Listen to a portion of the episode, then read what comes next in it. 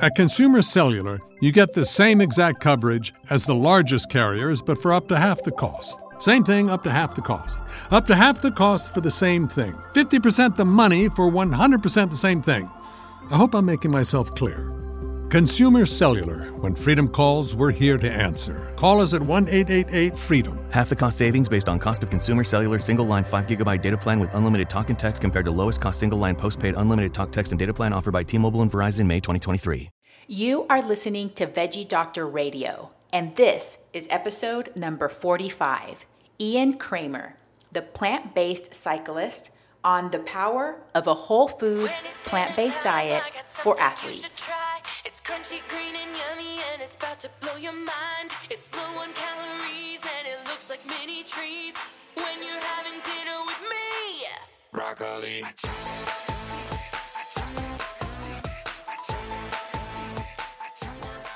I am your host, Dr. Yami, board certified pediatrician, food for life cooking instructor, health and wellness coach, and passionate promoter of the power of diet and lifestyle in preventing and reversing chronic disease and bringing joy and longevity into our lives. This podcast is focused on plant based nutrition, habit formation, behavior change, and motivation so that you can have the tools to live the best life possible. Thank you so much for tuning in today, and I hope you keep coming back as a regular listener. You can find more of my work, including health and wellness videos, at Veggie Fit Kids on Facebook, Instagram, and YouTube. Are you ready to get started? Let's do it. Veggie lovers, it's Sunday. I hope that you are doing fantastic. It's good to be here. It's good to be here with you.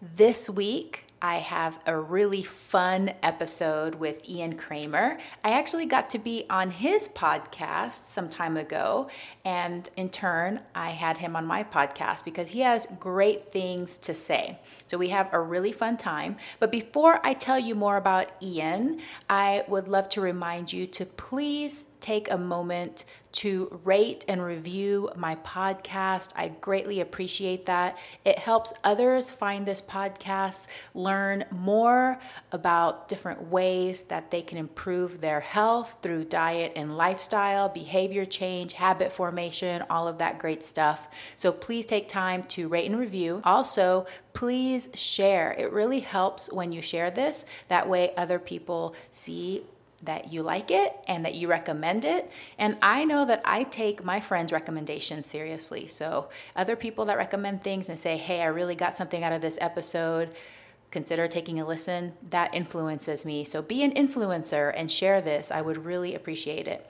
Also, if you want to know more about everything else that I am doing, please go to veggiefitkids.com. That's veggiefitkids.com. Sign up for my newsletter so that you can be on board and learn all about the videos I do, when my book is going to be ready for pre order, and all of that great stuff, and all the other programs that I have available. Check me out on Facebook on Instagram and on YouTube. So that is my plug for all of the other things that I do. But let me tell you more about Ian Cramer. He is a super interesting guy. He's really passionate. We had a really fun conversation.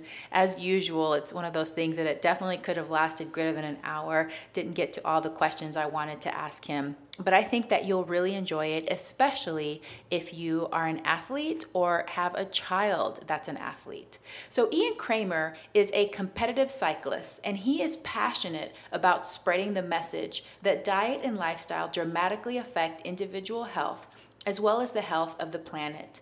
For Ian, this reality speaks of encouragement. He motivates others and is motivated himself by the simple yet challenging concept that maintaining good health and peak performance involve making good choices. Likewise, chronic disease may be reversed or prevented when these good choices that are easily and economically available become the norm every day. He is an allied health professional with degrees in kinesiology and athletic training. And beyond his day job, he's a public lecturer and produces an interview based podcast. Driven by knowledge, evidence, and civil discourse, he created the Ian Cramer podcast with a mission to interview doctors and scholars of lifestyle medicine and plant based nutrition. Ian's unwavering focus in his podcast is to learn more, disseminate this information to a larger audience, educate lay people and the medical community, and change the world by leading in positive and responsible ways. In June of 2015, he and a group of three friends from Ohio rode their bikes across the country in what's known as the Race Across America. Supported by a full crew, Team Oxford Autoimmune completed the 3,200 mile journey in seven days, 16 hours, and 27 minutes. For Ian, the estimated 6,000 miles of training and racing for the event were all done on a plant based diet. He continues to race and ride recreationally in Rochester, New York. All right, so that is information about Ian. I really hope that you enjoyed today's episode. Have a fantastic week ahead, and I will catch you on the next episode. Here we go. It's crunchy, green, and yummy, and it's about to blow your mind. It's low on calories, and it looks like mini trees. When you're having dinner with me, broccoli. Ian, welcome to Veggie Doctor Radio. Thank you so much for joining me today. Good to be with you, Dr. Yami. Thank you. Well, I had so much fun on your podcast. Thank you so much for having me on the Ian Cramer podcast. That You're was welcome. Really great. And I now want to learn more about you. So, you have been health conscious and interested in athletic performance since you were in high school, which I think is admirable because a lot of us in high school were like, whatever, pizza, chips, you know, all that kind of stuff. But it wasn't until you watched Forks Over Knives, which, from my understanding, that was in graduate school, that you became inspired to eat a plant based diet. So, what was it about that documentary that resonated with you? I guess it was in part, I saw that there was a professional athlete there, Mac Danzig, who, although our sports don't have a whole lot of overlap, he's he was an MMA uh, fighter.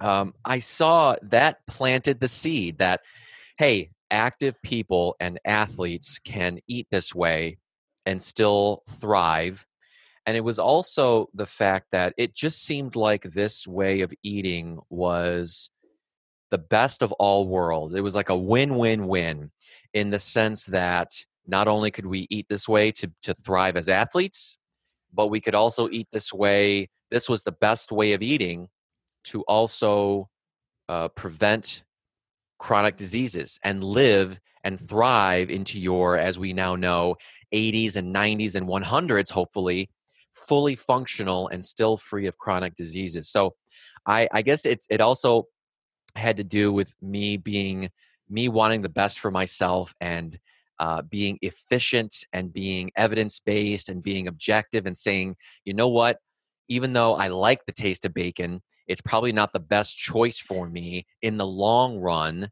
to keep eating this stuff. It's just, it doesn't make logical sense. That's kind of how my mind works and and so yeah that movie um, inspired me to try it and it's been working wonders for me ever since. Oh that's a great story. So it really was still the athlete within you that connected to that athletic potential whenever you yeah. saw the documentary. So before you watched Forks Over Knives what was your diet like?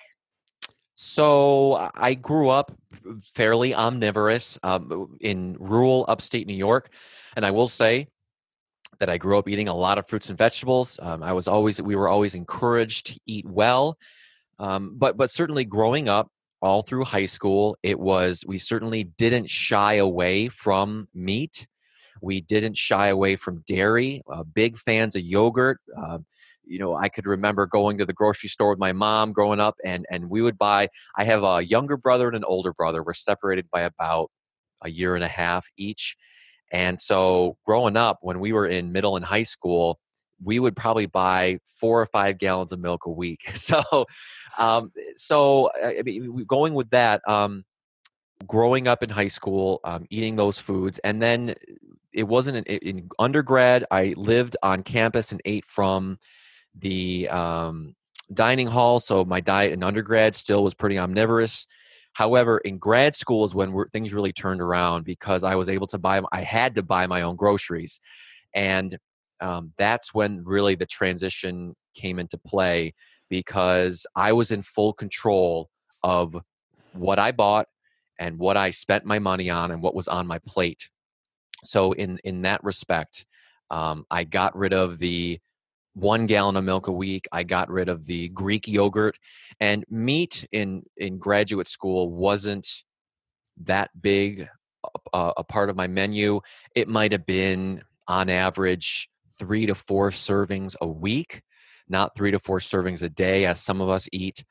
So those were the main things I got rid of, and I just simply replaced those with fruits and vegetables and starches and whole grains and beans and legumes, and uh, and and uh, that's so. I, I say to people, I didn't eat compared to most Americans uh, and most people eating kind of standard American. I think my animal product consumption was lower than average, but it was still certainly there. Yeah. And, you know, all of that milk and yogurt you were eating when you were growing up, your mom was doing what she was told was best, especially with three growing boys. I mean, she was probably told by the doctor, you better get a lot of dairy in these boys. They're, they're athletic, they're active, they need to have strong bones. And so she was just going on what she thought was the healthiest choice for you guys. Absolutely. I mean, so for sure.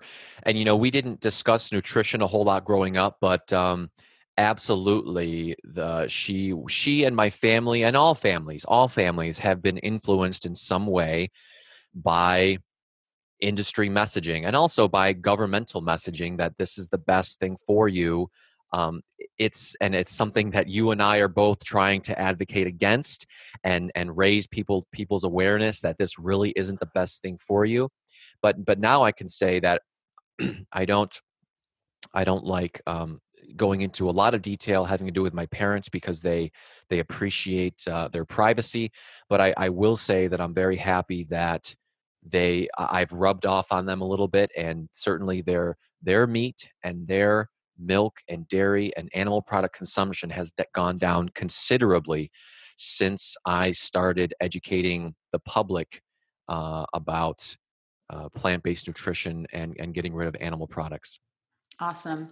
Okay, so you watch Forks Over Knives, and then you were like, okay, I want to try this.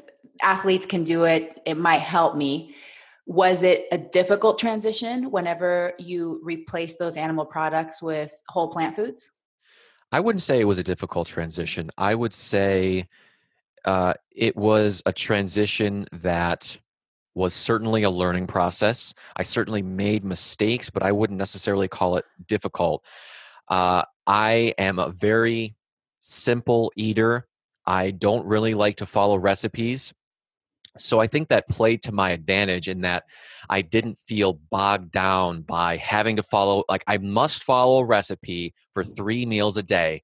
I, I rarely ever followed recipes. I just sort of made dishes that made sense to me, you know, and, and that's part of the, um, yeah, I'm, I'm creating this and and almost done with this webinar right now, which is a separate topic. But some of the the tips and tactics that I give to people who, are transitioning to this, whether they're you're an athlete or an average layperson, is is base your dishes around three steps. Number one is a starchy carbohydrate. Step number two is fill in around that with a non-starchy carbohydrate like like a a colorful fruit or vegetable. And step three, if you're concerned with this kind of thing, is you can add your plant based quote unquote protein with beans and legumes or a plant based fat, maybe some avocado or some olives. So the transition for me, and, and that, that was basically how I did things and how I still do things eh, for, for the last eight years. So the the transition of getting rid of the food, I, I wasn't overly emotionally attached to the animal products and the foods that I was eating. Now, I will say that the transition period for me was not overnight. It was not cold turkey. Because, and, and this is something else I encourage people to do, certain people, I guess, un, unless you are suffering right here and now with a chronic illness or with a, a chronic morbid obesity or some other kind of comorbidity like that. Um, I think that transitioning slowly over time gives you uh, more room, more wiggle room to kind of make mistakes and and and do the transition slowly, so that way in the long run the uh, results and the um, the lifestyle itself will stick, and that's certainly what I did. So, how long did that transition take for you? So, the transition, I would say the transition period for me was roughly a year. Uh, because you know I, say before and, and i guess i'm going to go back a little bit i said before that i wasn't emotionally attached to these foods but there's certainly the, the strong argument that hey this is convenience food uh, some of it's pretty cheap too and so in that year i said um, you know I, I went plant-based for you know let's say a month and then quote unquote slipped up let's say and had an animal product had some cheese had some meat. I said okay not a big deal. I i, I again this is how my mind works. I identified the reason why that happened. Either i was starving and that was the only option or i went over to a friend's house and those were the options available and, and i didn't bring a dish that was plant-based or that that um, i would feel good about eating so those mistakes happen and those slip ups happened um, quite often during the first year. But again, something else I encourage people to do is just don't feel bad about those mistakes or slip ups. If this really means a lot to you, be critical of why those mistakes happened, identify the reasons, and then try to identify some uh, uh, some methods or some things to uh, prevent those from happening in the future. And that's how we learn over time, and that's how we get better. I love that, Ian. I love that. And I- am just going to point out something. I, I think this is a very man way of thinking, okay? Because I think a lot of women, I'm not going to try to be like a, you know, um, sexist here, but women tend to make things very emotional so and it is this kind of perfectionistic all or nothing going to do this we slip up okay it's over I'm, I'm, a failure i just can't do this anymore. But the way you approached it was very solution focused. So you were like oh darn i had some cheese at my friend's house so, why did that happen and how can I prevent it next time? Just very objective. It doesn't have right. to be emotional. It doesn't have to be like I'm a bad person or I'm a failure. It's just like, oh, this happened. How can I do it differently next time? It's very solution focused. I love that tip. That is so great. And that is what helps people continue any habit or behavior change for the long term is having that solution focused approach to it. That's wonderful. Okay, so you made the transition. It took you about a year. How long did it take before you saw benefits in your athletic performance, or did you even see benefits? I did, yes. So, uh, how long did it take to see benefits in my athletic performance? I would say within the first several weeks, uh, I saw increased recovery times. I saw, I felt better. I felt less sore after I went out for a 50 or 60 or 70 mile bike ride. I was able to and so like if I I got home previously from a 70 mile bike ride, I may have had to recover from that for a couple days before I go out for another hard 70 mile bike ride. And now I went out for a long bike ride. I recovered well with lots of colorful fruits and vegetables and and plant-based foods. And the next day if the opportunity was there if, if there was a you know i was part of a, a club a cycling club a team and if they said hey i'm going out for another ride today 50 mile or who wants to join me? I said if i had time i feel great. I said i feel great. So i went out for those rides. So i was able to fit in more training more volume in a given time and for any athlete that's like the holy grail. If you can, if, if I make the example of if you have two athletes, one's eating poorly, let's say, omnivorous, doesn't really, not too much uh, uh, concern about what they're eating, and they're getting by. They feel okay, they feel decent. And you have another person who is eating plant based, who is minding their nutrition, paying a lot of attention. The first person, the omnivorous, might only be able to fit in four workouts per week because they need that recovery time. The other person who's eating plant based, who's who's recovering better, who's who's feeling less sore, has more energy, uh, might be able to fit in six workouts in that given week. So if you extrapolate that over the course of 15, 20, 25, 30 weeks over the course of a season or a year, that's a significant amount of workouts that that plant-based athletes getting in over their competition.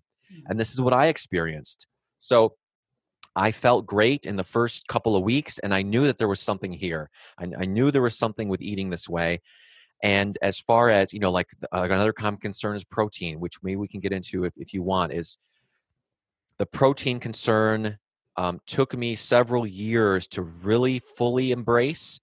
I there there were stretches not, uh, very um, sporadic stretches where i did take like a a Brett, you know, Brendan Brazier's a Vega protein line of Vega proteins. I, I did take those sporadically because I just didn't believe the claims that you could get enough protein from plants until until now. Um, certainly within the past three or four years, fully embraced that. I actively discourage people to consume that those products. And and the other um, positive, which the a strong argument can be made that it affected my athletic performance was I slept better. When Mm. my head hit the pillow, I was lights out in like 10 minutes. Just something having to do with these foods sitting well in your stomach, not taking a whole lot of time to digest, and just feeding into the, these different mechanisms within the body made me s- fall asleep quicker, sleep more soundly, which certainly played a role in my athletic performance as well. That's great. And I mean, I think just like you were saying before, for athletes, whether you're competitive or whether you do this recreationally, you're doing it because you love it. And for anybody that wants to keep doing their sport or multiple sports, that this is a great way to eat because it allows you to continue to do that, not just better when you're younger, but for many more years. Like you could be doing this into retirement, you know, and definitely cycling because it's low impact. So that's great. And you've been uh, an athlete pretty much your whole life, right? How old were you when you started playing sports? Well, so I mean, let's see, playing sports. I, I like to say, I wish I had a picture of this. I just kind of redid the My Story section on my website, but I wish I had a picture of when I was in kindergarten. I broke my leg. I, I was either uh, tibia or fibula, and I remember it was like when I was four or five. I was hitting wiffle balls with a bongo bat in my wheelchair in the backyard. So I've always been active, and I actually broke my leg riding my bike when I was four or five. I've always been active and uh, I would say playing, um, you know, scholastic sports, soccer, basketball, baseball ever since seventh grade, um, and then kind of nine varsity letters later, I picked up ultimate frisbee in undergrad and really picked up cycling pretty competitively and p- pretty seriously in grad school. That's great. So, what do you think it is about a whole foods plant based diet that is so beneficial for athletes? So the literature the literature is pretty strong on this and, and and shows some significant trends on why why it's not only healthier for athletes but also just for the average layperson.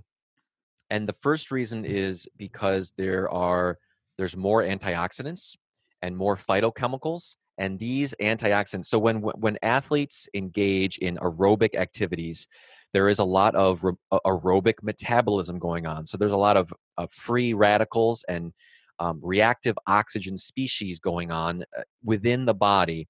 And so although this inflammation is happening in both the layperson and the athlete there's a lot more of it happening in the athlete and it's a natural bodily process and the body also creates its own endogenous antioxidants.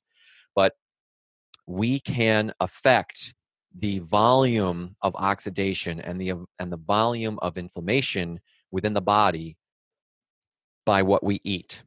And so if we are eating foods that have orders of magnitude more antioxidants in them versus what we were eating we can significantly affect this inflammatory environment within the body. And so, uh, if this inflammatory environment is, think of it like pouring water over a fire. If we can naturally and more effectively douse this inflammatory fire within our bodies, uh, we can jumpstart and expedite the recovery process because part of the recovery process before if you were eating omnivorous didn't really care what you ate part of the recovery process was uh, uh, quenching that fire. Now we can do that with the foods that we're eating so we can expedite the recovery process. Um, that that really is one of the main factors. And you know, well, some of the other things that come to mind are the uh, the diet of going whole foods plant based is significantly higher as well in other vital uh, minerals and, and, and vitamins. So one of the things though that people say is, well, you have to supplement. You know, this diet isn't uh, what we should all be doing because you claim that you have to supplement with things like B12. And I would say to them, you're right. But that's one of the only things we have to supplement with. If people are so concerned with not being able to get the nutrients they need because they're eliminating cal- uh, uh, milk, they're eliminating meat. But if anything, we would be getting more nutrients, more vitamins, more minerals if we're eating more plants. Mm-hmm. Because this is this isn't really an argument is that fruits and vegetables, whole grains, plants contain more of those nutrients of wider variety. So for, for athletes, there are certainly things that I would uh, say, hey, make sure you know where you're getting your sources of calcium, of iron, of your omega 3s and your essential fatty acids. But they're really, you should not be worried about getting all of the nutrients you need if you are eating a wide variety of foods, number one, and I should say that's the number two. Number one most important thing in my book for athletes in particular is simply getting enough calories from whole plant foods. If you're getting enough calories from whole plant foods and eating a wide variety of whole plant foods, you should have nothing to worry about. Absolutely. I agree 100%. And I, I just want to add to your discussion there on antioxidants that animal products in general have very little to no antioxidants. So I almost think of these as kind of like dead foods, like they're just devoid of that life giving, health promoting substance that our bodies really need.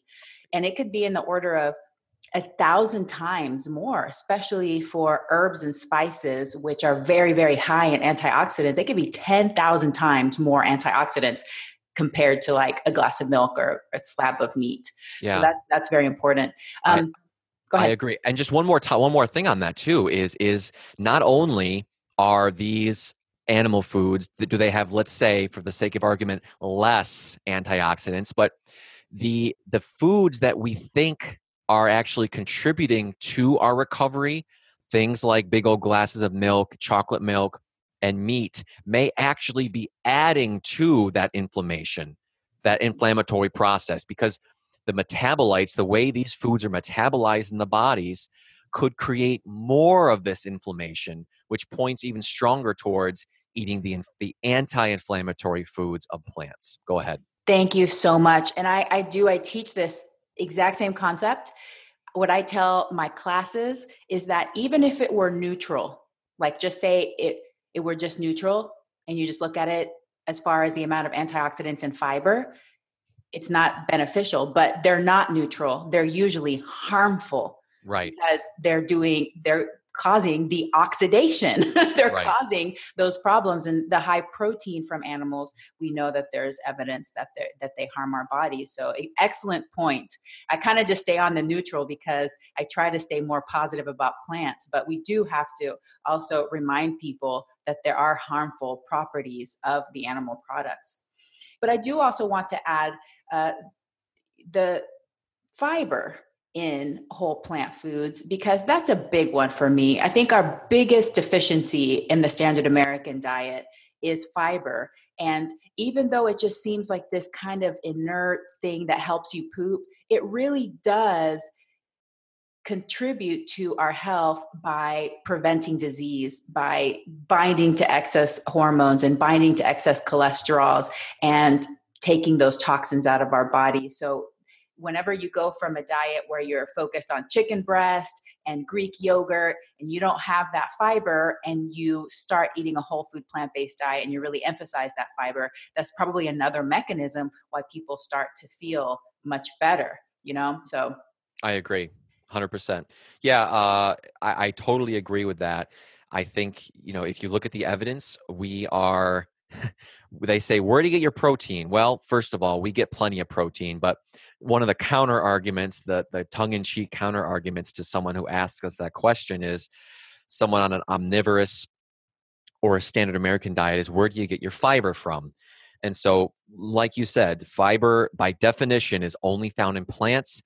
It is incredibly beneficial to our health. It is one of the, you know, I could show you some citations, but some of the studies show that that is one of the um, main advantages of eating plant based and and populations who tend to live the longest have the have a much much higher amount of fiber in their diet.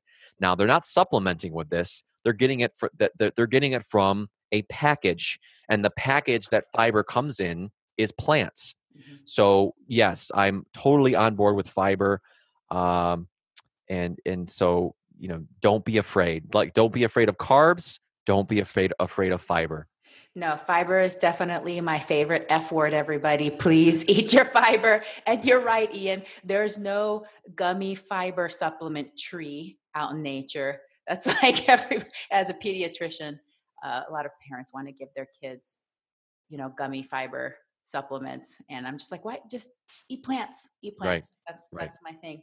Okay, so you've given a lot of great tips so far, but what if one of the listeners today they're they haven't transitioned yet, they're curious about this. They want to see whether it helps them with their athletic goals and desires. Where do you suggest they start? Sure. Well, so this is um, maybe the, the best time, if any, to to give a, a shameless plug to something to something that I'm developing because I feel like there's a conversation that's missing. Although it's growing, I think that the conversation that that's missing is this is not only possible for athletes, but it can make athletes thrive. But the the missing piece is having someone take athletes and I'll say in my case, endurance athletes, step by step through the process of here's what a whole foods plant based diet is, here's how it can help you, and here's how to implement it. I'm putting the finishing touches on the first edition of a webinar to take people from start to finish how they can implement a whole foods plant based diet. I talk I talk about macronutrients, micronutrients, all the myths. So, getting back to your question though about how can people start? How can people make the transition?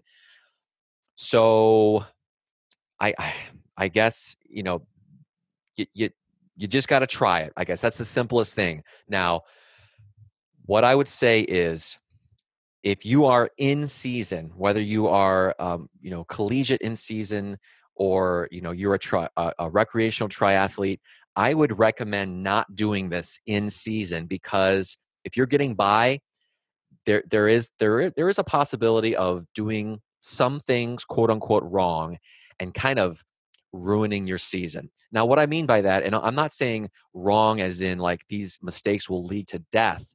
I'm saying wrong in terms of you might have some issues getting enough calories. That that is a very common mistake or um you know that that really is the main thing. We're not getting enough variety of foods or it being boring and you saying, "Well, I give up." So, how can people make the transition?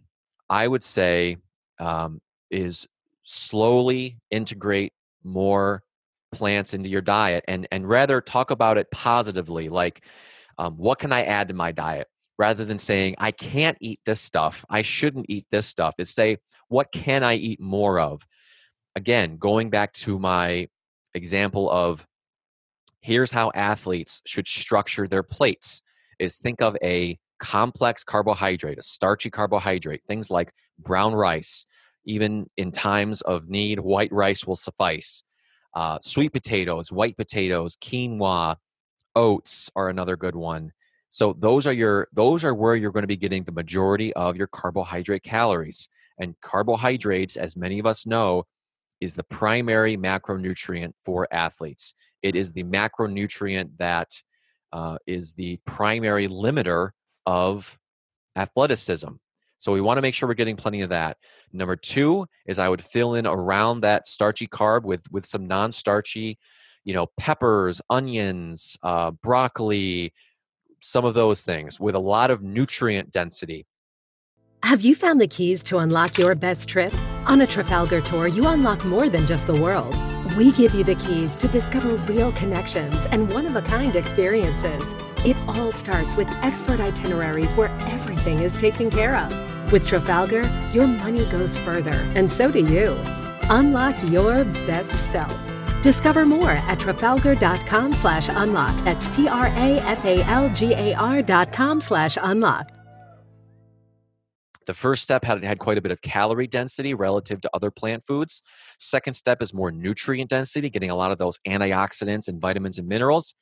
And the third step is if you'd like, this is kind of more optional, but if you'd like, I always like adding beans or lentils or maybe a, a kind of an overt fat like uh, like an avocado or an olive or maybe for breakfast if it's like a chia seed or a flax seed is that is again another great source of calories for athletes and um, a great source of potentially some uh, essential omega fatty acids or uh, some additional protein if that's something you're concerned with um, i guess that's that's where i would start anything else i should elaborate on dr yami no, I, I I think that all sounds great. And I and I'm gonna go back to what you said at the beginning of our conversation in that it's totally fine to keep this simple.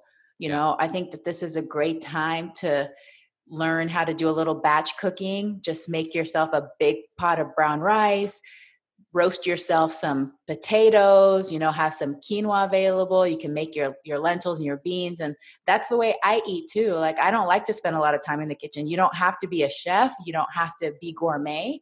Just have those basic ingredients available so that you can throw them together in whatever way sounds good for that particular meal. So bingo. I think keeping it simple is a big thing. And i guess if if you were to ask me the same question I'm not a competitive athlete. It may be in, in my dreams, but um, I think one of the first things I would do, in addition to adding more whole plant foods, as like you said, is find ways to start replacing dairy or eliminating dairy out of the diet because I just feel like that one in particular is just so inflammatory and there's just so many alternatives now. And I think that that makes it a little bit more acceptable and a little bit more realistic for people because there's ways that you can start making switches as you transition away from the dairy. So I think absolutely good. Now, you said that one of the pitfalls for athletes, especially competitive athletes, so some people really are training multiple hours per day, and you know the average American's not. So for competitive athletes, it's a it's a lot of calorie burn. So one of the things that you talked about was just not getting sufficient calories. When people are used to eating these high fat, really dense. Uh, omnivorous foods and animal products when they switch they may make the mistake of going straight to a lot of salads and things like that. So that's one of your tips is make sure you get enough calories. But what other pitfalls might athletes encounter when they're transitioning to a whole food plant-based diet?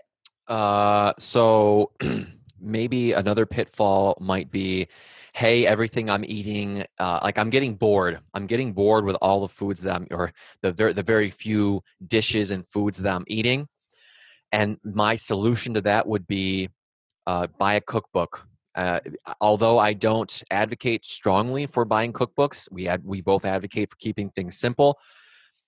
If um, those foods, if you want a little bit more pizzazz and you want to add some more spices and more um, flavorings to food, and you don't quite know how to combine this spice and that spice and that flavoring and that condiment, is go with cookbooks if you're if you're getting bored with what you're eating but again i would my my response to someone who says hey i've been plant-based for two weeks and i'm getting bored i would ask them are you getting bored with your previous diet? You know are you do you eat the same people generally eat the same 12 or 13 or 14 foods over and over and over again as well as dishes and um, so that issue can just be resolved by buying a cookbook. Um, the other pitfall is could be hey this food i'm eating it tastes really bland again, that is a consequence of eating foods that are very sugary, very salty, and very fatty um, on a standard American diet or on a more omnivorous diet. And so, what I would say to that is be patient. Number one, your taste buds will get used to the subtle nuances of more fruits and vegetables. But number two is there's no one saying you can't dash a little bit of salt on top of your potatoes, on top of your rice, on top of your dish. If anything, that would be, I mean, that certainly is a healthier alternative than going omnivorous and eating whatever you want. You can control how much sodium and how much salt you're eating. Looking big picture, which is something I have done since day one, I encourage everyone to do. Looking big picture is sprinkling a little bit of salt. You're an athlete. You're burning four or five thousand calories a day. You're burning. You're getting going through a lot of. You're sweating a lot, a lot of electrolytes. Is that going to lead to heart disease? Is that going to lead to poor health in your 80s and 90s? Probably not. So just just look at the bigger picture uh, and and make your health choices that way.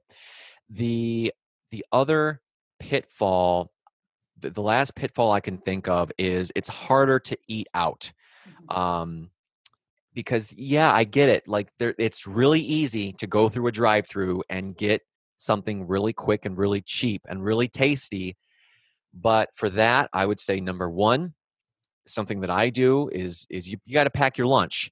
And if you get into the groove of learning how to make these dishes and batching your foods on Sundays, you got your brown rice, uh, big uh, Tupperware of that. You got a big Tupperware full of broccoli, a big Tupperware full of, of um, steamed or roasted vegetables, and you pick from that during the week.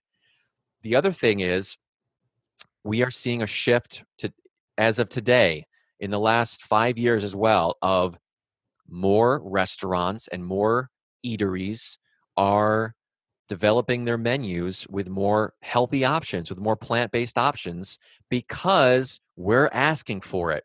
So, the more you ask for these things, the more comment cards you put in those little bins that say, Hey, I really wish you had some vegan options and some plant based options, the more they'll realize that they can make money off of people who want to eat healthier.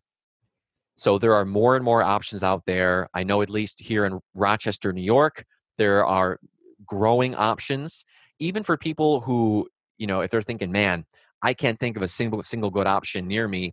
Do you have a Chipotle or a Moe's near you? Even though they have the chicken and the beef and the cheese and the sour cream, you can make a super healthy, burrito dish with rice and beans and lots of veggies and maybe a little bit of avocado on top. Super good, super healthy, and uh, that is uh, not only great for the for the layperson, but also for the athlete who wants to recover for the next workout. Mm, beautiful. Yeah, and I want to go back to that point on neuroadaptation as your as you change your diet and you get off of that hyper palatable diet that's really high in sugar salt and oil your taste buds and your brain actually adapts like you downgrade all of your receptors so that you don't need as much stimulation to get the same effect and I, you know i when i teach my cooking classes that are in series sometimes by the end of the series these ladies are coming in and be like, oh my God, I just had some cherry tomatoes today and they were just amazing. it was like candy, you know, and that happens to you once those taste buds start to neuro adapt. And, and that's a beautiful thing. Um, but also on your point on restaurants, I had something funny happen yesterday. This is my birthday month. Even though my birthday was, you know, like a couple weeks ago, I celebrate all month. So last night I went out to eat with my friends, and we live in a small town. And this was a restaurant that we've been hearing through the grapevine wants to have more vegan options to cater to the vegans vegetarians in town so we went we told them we were coming we knew what we were going to order but the chef decided to have a little fun and they kept bringing out different dishes for us to try on the house like awesome. we were just we were just going to be there like critics that night and it was we were by the end we were so stuffed i was so full so i overate but it was just so cool to see these beautiful plant-based dishes that they were bringing out um, and even in a small town the tide is changing and we are getting more options. So it is getting easier. But as people transition to this way of eating and they just change their paradigm, they start seeing menus differently, you can start picking out how to eat. And I have a video series on Veggie Fit Kids called How a Pediatrician Orders At. And I go to fast food restaurants and I show people that even at Panda Express or you know uh, Taco Bell. Taco Bell, you can find things to eat that are acceptable and mostly whole foods. You know, may not be as the most perfectly health promoting, but you know, it's it's one of those things.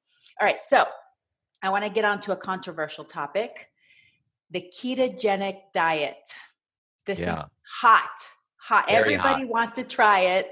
Everybody wants to start testing their ketones Yep. And and apparently this diet makes you think clearer and makes you faster. And I mean, it, it sounds amazing. so right, it so sounds like the, the, the, panacea. It's the panacea. Yes. Everybody should be like constantly producing ketones. Apparently, this is like the way we should live now. Is, right. is ketosis. So tell me, in your opinion, is the ketogenic diet or these high fat diets are they more beneficial for athletes? Well, so the short answer on that is no. But but I will say I always let, let's make a let's make a ketogenic sandwich here, Dr. Yami.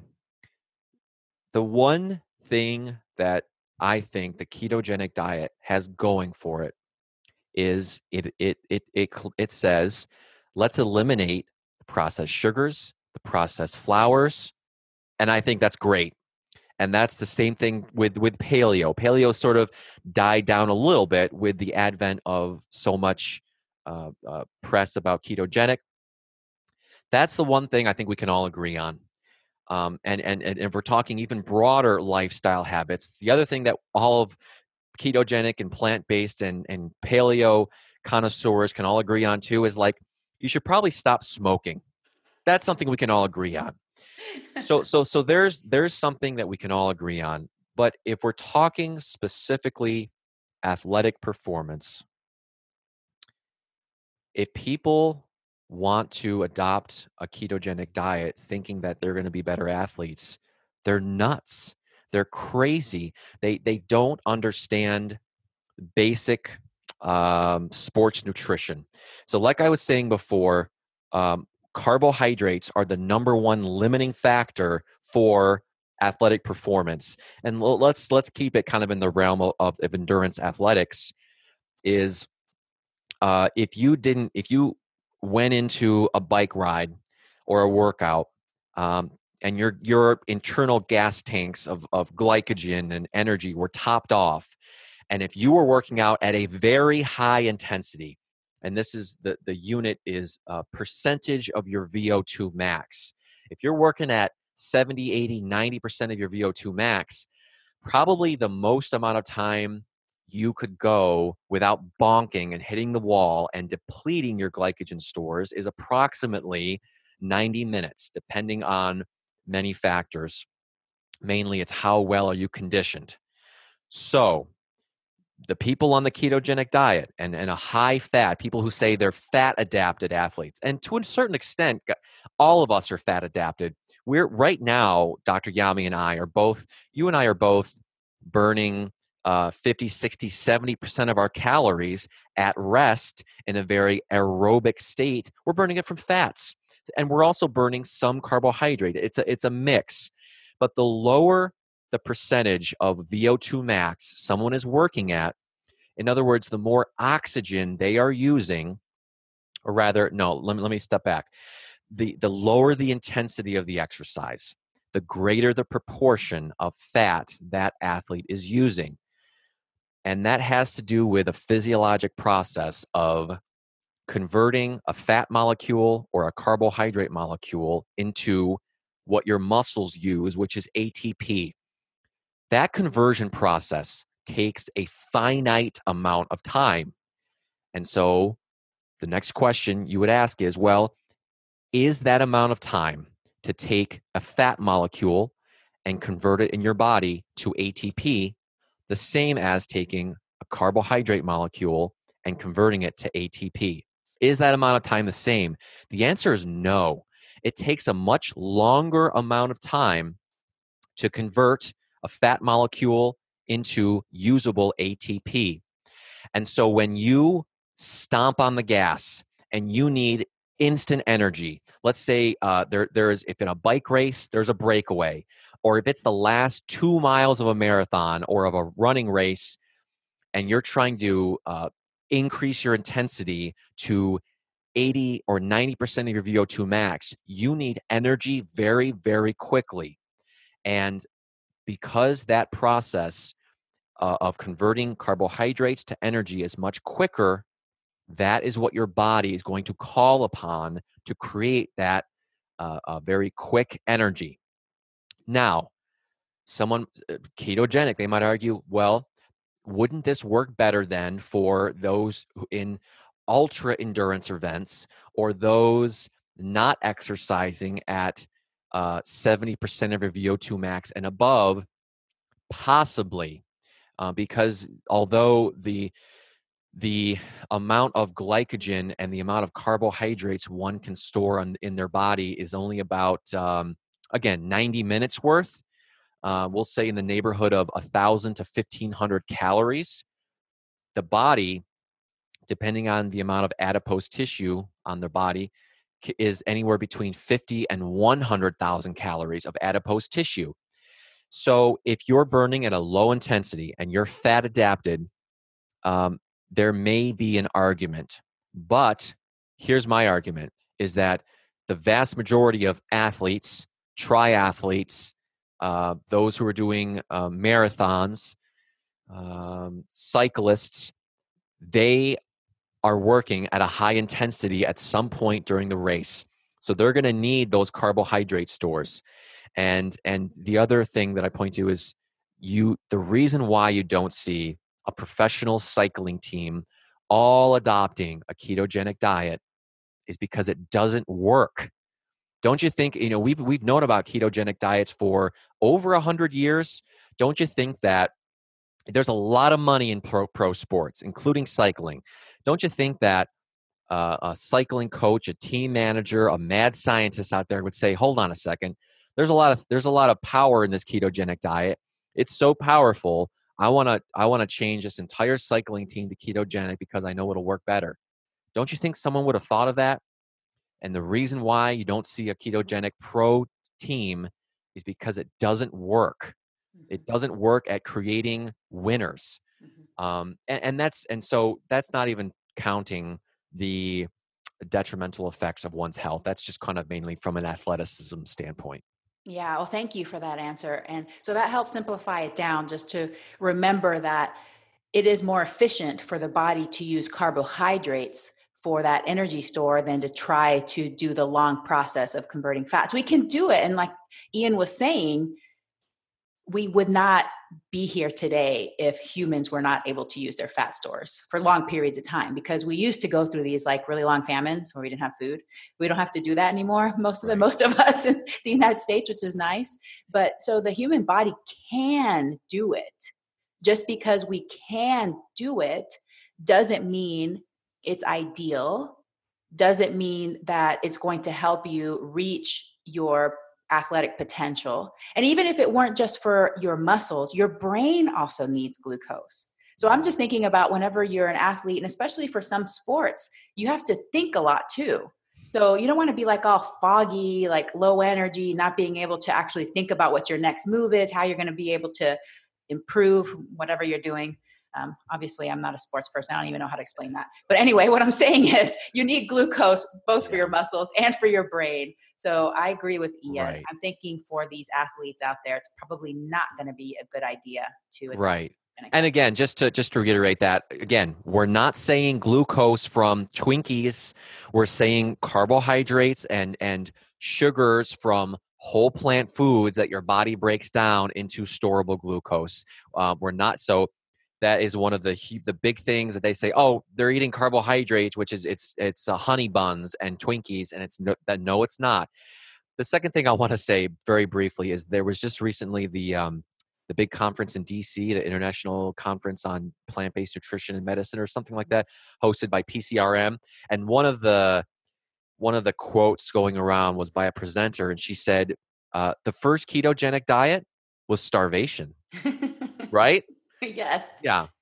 Yeah. So anyway, and so yeah we can do it obviously we can do it but it, it, it it's stressful and it's not going to get you to where you want to be with your athletic goals so very good okay so i'm a pediatrician so i want to ask you a little bit about if you have any specific thoughts or recommendations for young athletes thoughts or recommendations for young athletes uh, i would say so i work in a field of sports medicine and so uh, I'm contracted out to a local high school, and I also see patients and athletes of all kinds within an orthopedic and outpatient physical therapy clinic.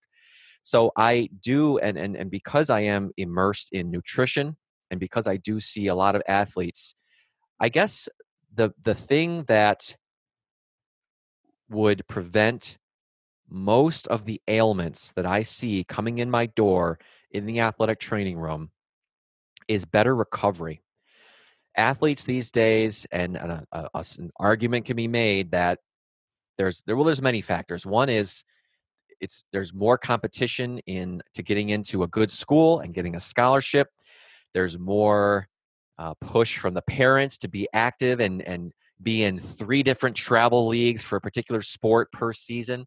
And I see a lot of overuse injuries coming in the athletic training room and also a lot of um, epiphyseal and growth plate injuries. We see I see it a lot in you know we see it a lot in the knee in the Osgood Schlatters. Mm-hmm. We see it a lot in the hip as well. Uh, epiphysitis of the uh, iliac crest of those hip flexor muscles, and that is a combination of overuse, poor recovery, and poor nutrition so it's really if if an athlete can do it, if an athlete can play a scholastic soccer for the varsity soccer team and can play in a travel league at the same time, okay, like just be careful.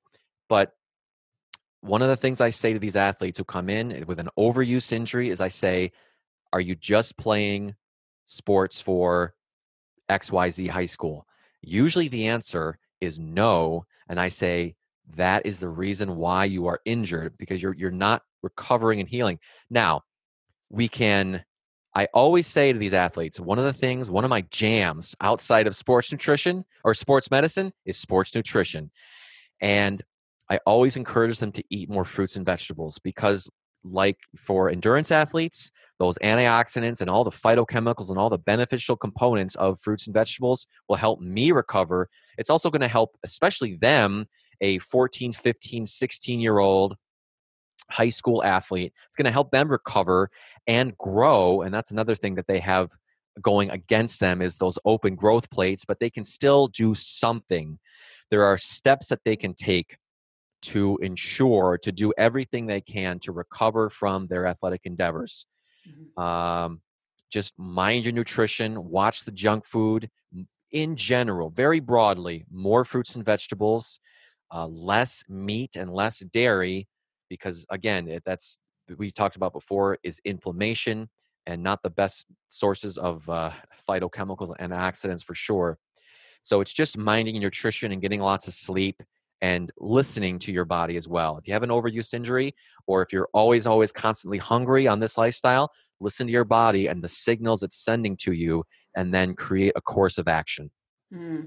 Oh, that's great advice. I love it. And I, I do see in these very competitive high school athletes that they are involved in a lot. And what Ian's talking about isn't just your regular exercise and you should be getting at least 60 minutes a day and you know getting out there regularly this is above and beyond that. This is high level, lots of exercise, lots of training, and and it, it does wear on these bodies because teenagers are still growing, especially boys. They're still growing very rapidly at this time. So it is a time when you have to be careful about overuse injuries. And I think one thing that happens, especially with teen boys, is because they are in such good shape, you know, they feel like nutrition's not as important. They're like, oh, I'm, you know, I can get away with it. I'm going to be lean. They might have a six pack.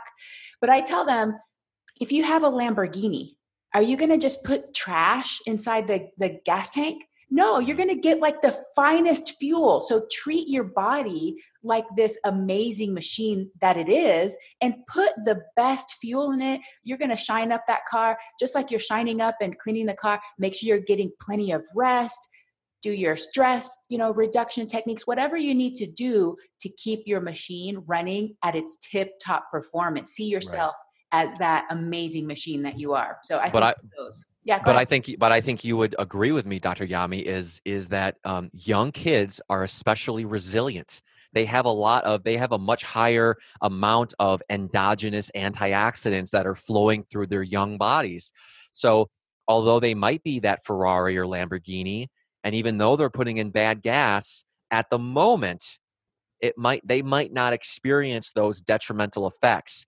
But what I am trying to impress upon this younger generation is that the the habits that we develop and and grow into now are going to extend beyond your high school or collegiate days and it's and likely the habits that we adopt when we're athletes carry on to when we're we're adults and and it's likely that those habits aren't the best habits for preventing chronic diseases in our 50s and 60s and 70s. So what I tried the the picture I'm trying to paint is eating healthier now is even if you know a 20 year old I was just listening to an episode of the Rich Roll podcast yesterday where he had uh, uh, Nimai Delgado where he said try convincing a 20 year old to be concerned about heart disease good luck. But what he said, and what I'm trying to do as well, is we're trying to convince that per- person with evidence and with strong arguments is that this will help your athletic performance. It's not going to make you a worse, that you're not going to sacrifice your short term athletic performance for long term gains. There's no sacrifice.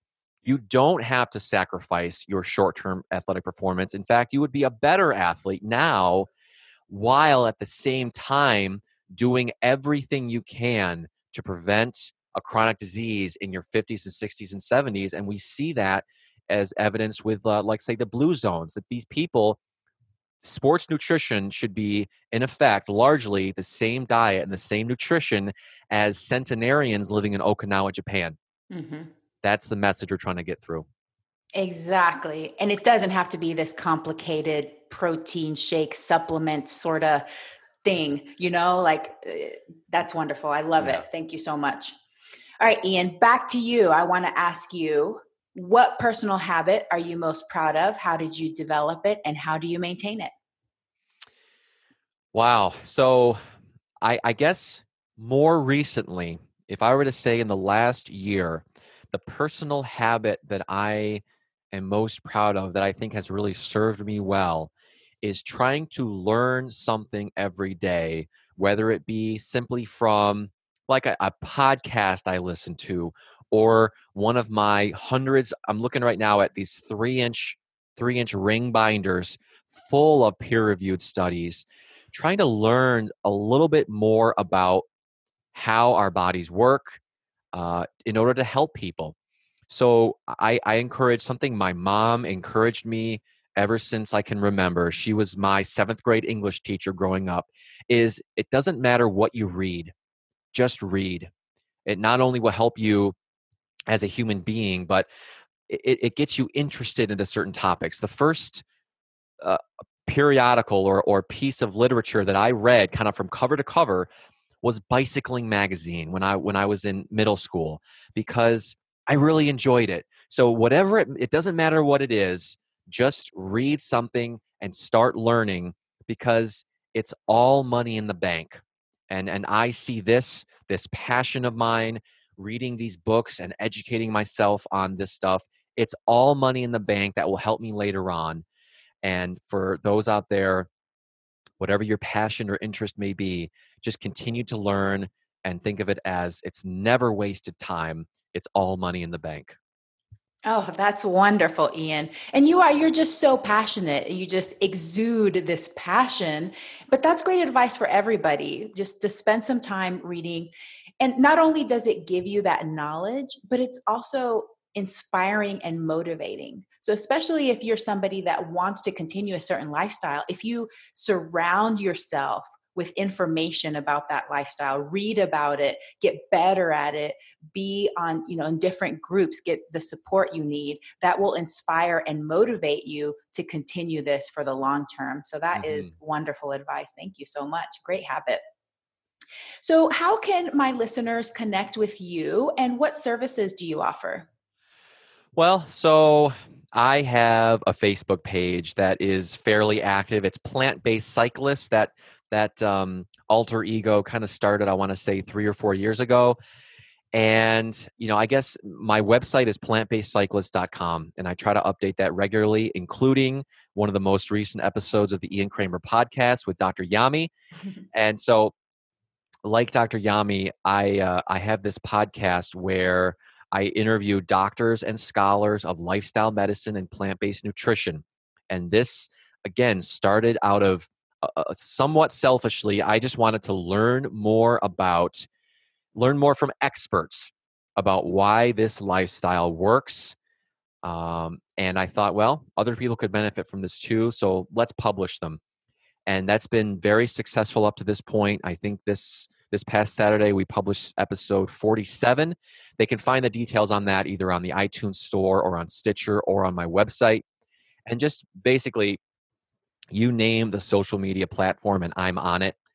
And they can also you can also just uh, drop me a direct email if you want you can find that on my website too. And are you doing any uh, personal coaching or anything like that? What kind of services do you offer to people? Well so the, the, the personal coaching at one point in my um, life was an option but to be very honest with you it didn't really pan out in the way that i had hoped so the, the the the services I guess that I offer are uh, I really have enjoyed in the last year and a half public speaking. So I envision myself, and, and I think this is a very healthy habit for someone who's passionate and with drive and who wants to uh, to secure a goal is to think about life in five years. I would love to be able to travel the country at some point and be invited to large universities and professional teams and speak publicly about the benefits of this lifestyle for athletes or something I've done here locally in the Rochester area is present at local libraries and and functions and festivals on how this lifestyle will benefit the, the layperson uh, in terms of chronic disease prevention and reversal. So, apart from that service, I guess the only other one that I'm cultivating right now is this educational series, uh, this webinar that I'm creating to educate people about how they can implement this lifestyle, this plant based lifestyle from start to finish. Awesome. That sounds great. Well, I hope to be able to invite you over to the Pacific Northwest in the near future. That would be fun to have you come speak over here. I'd love to come. And I will definitely make sure the show notes have all of your links to your podcast and Facebook. But people should definitely like you and follow you so that they can see updates on the webinar that you're going to be releasing soon. And I really, really appreciate everything that you do. So thank you so much for your passion and for the time that you give and, you know, all of the wonderful change and transformation that you're helping promote in the world. Thank you very much, Dr. Yami, for your time. Thank you. Have a plantastic day. Thank you. Bye bye.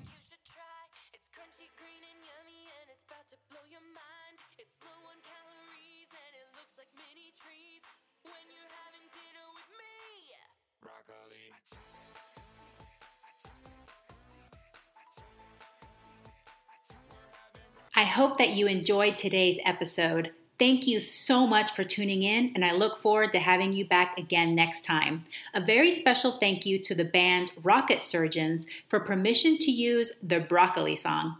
To find out more about the Rocket Surgeons, please visit their website at rocketsurgeonsband.com or Facebook at facebook.com forward slash rocket surgeons music. Also, for more information on my work, you can find me at Veggie Fit Kids on Facebook, Instagram, or YouTube, or you can email me at veggiedoctor at veggiefitkids.com. Sharing is caring. Please share, rate, and review my podcast and contact me if you have ideas for future episodes. Thank you once again and have a plantastic day.